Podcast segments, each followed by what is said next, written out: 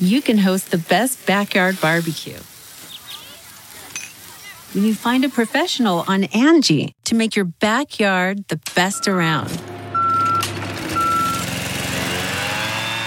Connect with skilled professionals to get all your home projects done well. Inside to outside, repairs to renovations. Get started on the Angie app or visit Angie.com today.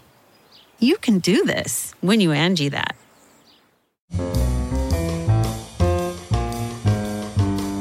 This is Merriam Webster's Word of the Day podcast for Wednesday, September 9th. Brought to you by the new Merriam Webster's Advanced Learners English Dictionary, designed for students and teachers of English as a second language. Learn more at learnersdictionary.com. The word of the day for September 9th is Ennead, spelled E N N E A D. Ennead is a noun that means a group of nine. Here's the word used in a sentence. Immediately following the show, viewers will be able to call or text in their votes for their favorite among this ennead of remaining contestants. Since ancient times, various groups of people have considered nine to be a very special and sacred number. Legends and literature have long characterized groups of nine as having a special, in some cases magical, significance.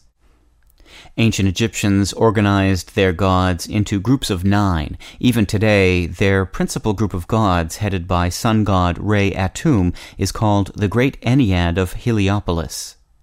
The Ennead English speakers use in that name traces to Ennea, the Greek word for nine. Ennead is also used generally to refer to other groups of ancient gods. Furthermore, it's the name given to six sets of nine treatises by Greek philosopher Plotinus that were collected and organized by his third century disciple, Porphyry.